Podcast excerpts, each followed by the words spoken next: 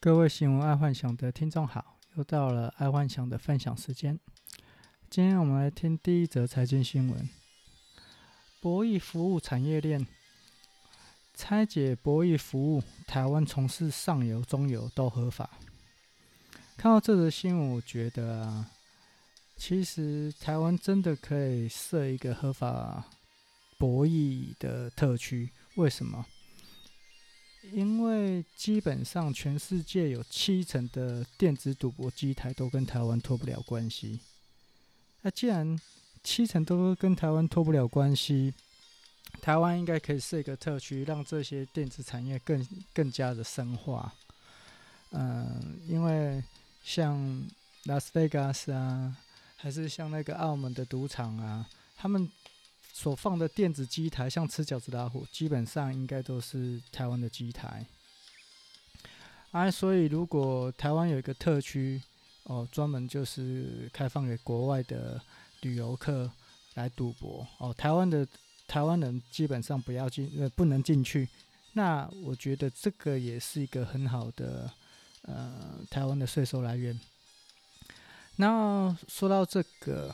因为今年因为疫情的关系啊，所以台湾的赌博行业，哦，不是赌博行业，制造赌博机具的这些电子业啊，都不是太好。但是有一个股票，哦，不，股票公司，它转型转得很好，叫鈊象。它本来就是专门做这些赌博电子机的，然后后来转到线上游戏。他原本就有在做了，可是今年他把重心整个都放在那个线上游戏的线上游戏赌博业哦啊，但是没有赌真钱的，就是纯粹娱乐。结果他的 EPS 啊创新高，前阵子股票还冲到快九百多，然后有摔下来，剩六百多。而这一只股票鈊象。其实大家还是可以注意一下，我觉我已经在好几个 podcast 有说过这一只股票了。嗯、因为明年等疫情恢复的话，这些吃饺子老虎商业业绩可能也会再冲回来，到时候这只股票应该会更看好，我觉得啦。但是可能要小心，就是说，因为这个是宅经济冲上来的的业绩，会不会明年没有宅经济之后？呃，鈊象的 EPS 就不会这么好哎，嗯，这个可能要多加注意的地方。好，第二个财经新闻，《鬼灭之刃》啊，荣登日本影史第三卖座影片，仅次于《身影少女》跟《铁达尼号》。嗯，然后在台湾啊，上映三天票房就破亿啊，截至到二十三号啊，累计全台票房四点五亿。超越《侏罗纪公园》的四亿六千万的记录，荣登台湾影史卖座第二十四名。这个啊，《鬼灭》不止在日本大卖，也在台湾大卖。结果我昨天刚好也有在看那个 YouTube 哦，就是知名 YouTube 老高的那个直播，他也在说啊，他他刚好昨天主题也在说《鬼灭》，然后他说现在啊，如果出去不聊《鬼灭》啊，会没朋友。好像是这样哦，因为前阵子去跟朋友出去露营啊，几乎小孩子啊，只要小孩子一群，几乎都在聊鬼灭，没有人在讲什么海贼王啊、火影忍者哦，那都过时了。现在讲的就是讲鬼灭，所以现在如果去签鬼灭的呃代理或者是鬼灭的授权商品，我觉得应该会很好卖，因为大小。朋友都喜欢《鬼灭》这一套这个东西。好，再来国际新闻。呃，航空公司计划推疫苗护照，搭澳洲航空国际线需先打疫苗。现在啊，全世界航空公司正在计划搭飞机，未来啊，未来搭飞机一定要先打过疫苗才可以搭飞机。哦，如果是这样子的话，之前。我还蛮担心，呃，各国政府要如何强制施打疫苗的问题，基本上就解决了，因为一定会遇到，就是说，我就是不想打，怎么样？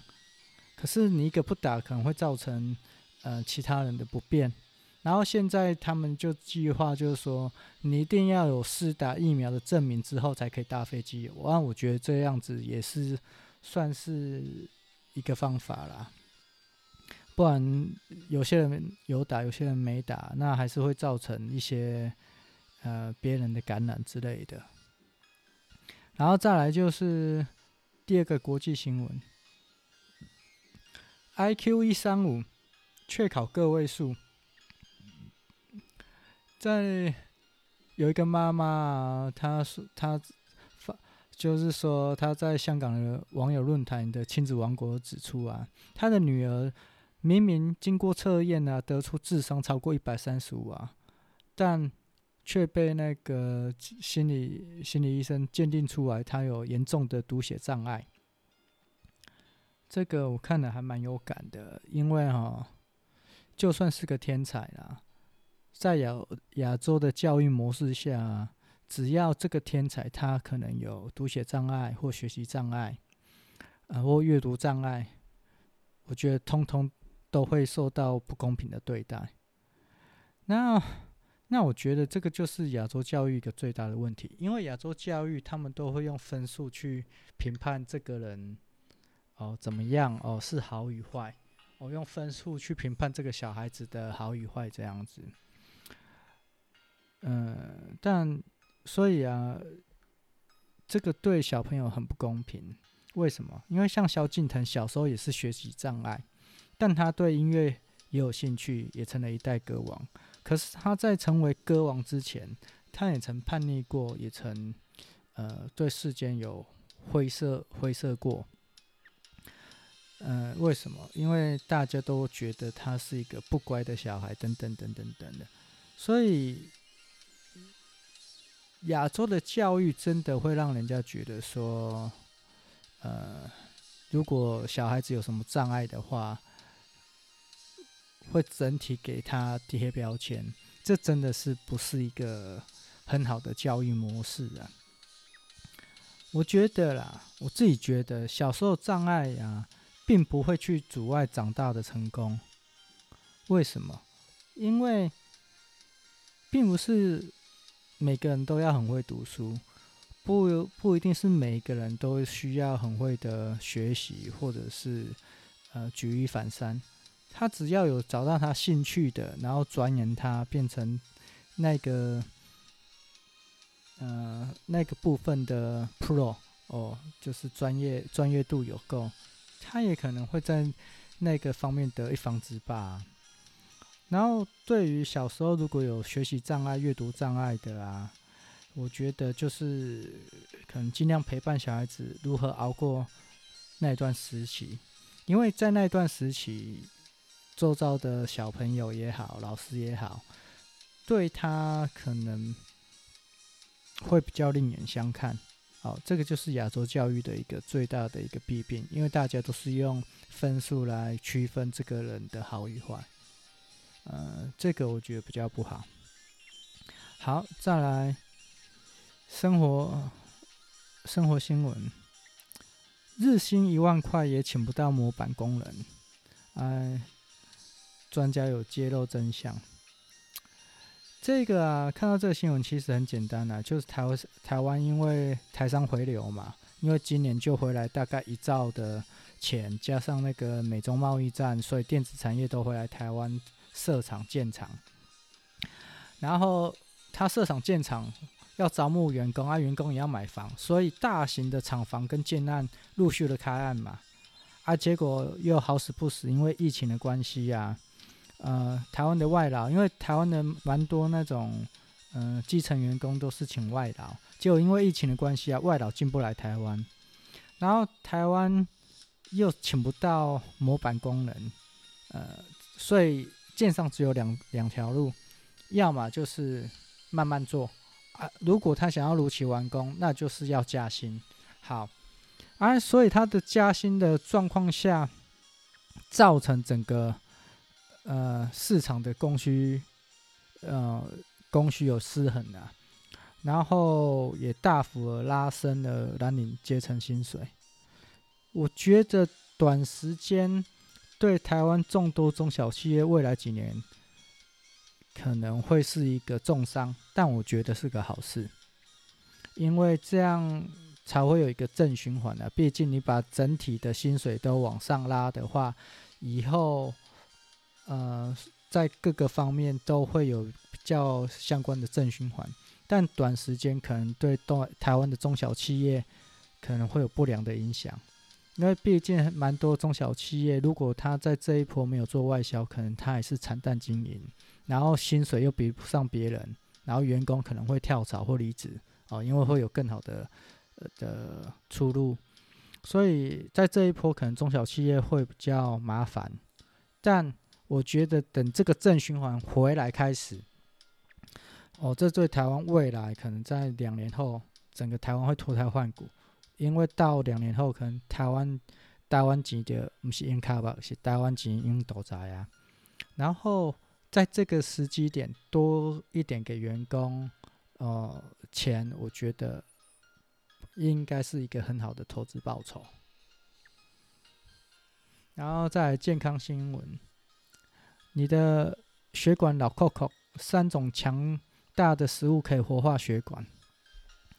第一个啊，可以活化血管的，啊，我们先先不要讲活化血管，就是说。人到超过三十五岁、四十岁，如果你都是吃哦全糖的啊，或者是淀粉类啊，然后熬夜不睡觉、抽烟喝酒之类的，造成会血管老化哦，血管壁脆弱者等等之类的问题。那所以可能在吃东西的时候就要选择，这样你还可以持续的去去熬夜啊，吃一些垃圾食物啊，啊像。我自己本身我也是会熬夜啊，会吃垃圾食物，但是我会尽量去呃克制吃那些东西哦，因为如果都不吃的话，那人活着可以干嘛哦？就我觉得那也不好，但就尽量吃原生食物，对身体好一点。好，那我们讲第一个，呃，第一个食物啊，吃全谷食物。全谷食物就是富含膳食纤维啊，它可以吸收肠道的油脂啊，所以可以有效降低坏的胆固醇啊。然后这个包括五谷米啊、糙米啊、小米啊、紫米啊、燕麦、红豆、绿豆、薏仁、南瓜、山药、地瓜、芋头、马铃薯，呃，这些我都觉得 OK，但是可能就是地瓜、芋头、马铃薯这个的农药可能会比较偏多，嗯，这个要注意一下哦。山药也是。不然其他的我都觉得 OK 了，五谷米、糙米、小米、紫米哦、燕麦这些都不错哦，它可以确实可以真的是降低胆固醇。然后第二个就是最近比较开始大家注重的叫做蔬菜植化素。蔬菜植化素里面有一个叫有机硫化物的，它可以促进血管的弹性啊，降低血脂。然后每天吃啊，效果会很明显。然后常见的。那个蔬菜植化素，其实大家都想得到了，可能就第一个大蒜啊、洋葱啊、青葱、青花菜、白萝卜、芦笋、高丽菜、甘蓝菜、芥菜、菠菜，呃，这里面我都觉得 OK，可是就只有两个，白萝卜跟芦笋，呃，白萝卜是对身体太冷哦，如果你是属于比较容易寒冷的身体，建议不不要吃白萝卜。然后第二个是芦笋，芦笋是对于有痛风的人最好不要吃。呃，因为只要吃芦笋的话，那痛风可能很快压开。好，还有另外一点呢，诶，听说了女生吃了芦笋啊，下面会臭，所以也不建议啦。啊，然后当然大蒜、洋葱啊那些好像都会哦，所以女生的话就尽量避开这种重呃比较重口味的，哎，这样会比较好。然后再来就是第三个，哦，我已经在这个节目当中已经讲了好几次了，就是 Omega 三脂肪酸。吃 Omega 三真的可以，呃，让你的那个血管啊很好，因为它专门搬运脂肪，呃，离开那个你的血管，所以 Omega 三是一个非常好的一个东西。然后大家如果觉得，呃，可以的话，我觉得是天天吃都没问题啊。当然，它可以用鱼肉补充了啊。如果你没办法天天吃鱼肉，那你就吃补充个 Omega 三鱼油之类的。我觉得 Omega 三真的是一个不错的东西。还可以可以降降低心血管发病的问题。哦，这 Omega 三真的是是真的是不错的。好，再来科技新闻，Google Stadia 有四百款游戏正在开发当中，呃，预计在明明年底啊、后年初就会全面上市这样子。这个新闻哈，我看了之后就是说，Google 它一直致力在云端游戏，可是目前我还没看到任何有杀手级的游戏或应用。而且啊，目前全世界的五 G 也还没普及，那这对玩家来说，哦，游戏玩家来说，是一个呃不稳定的隐形炸弹。为什么？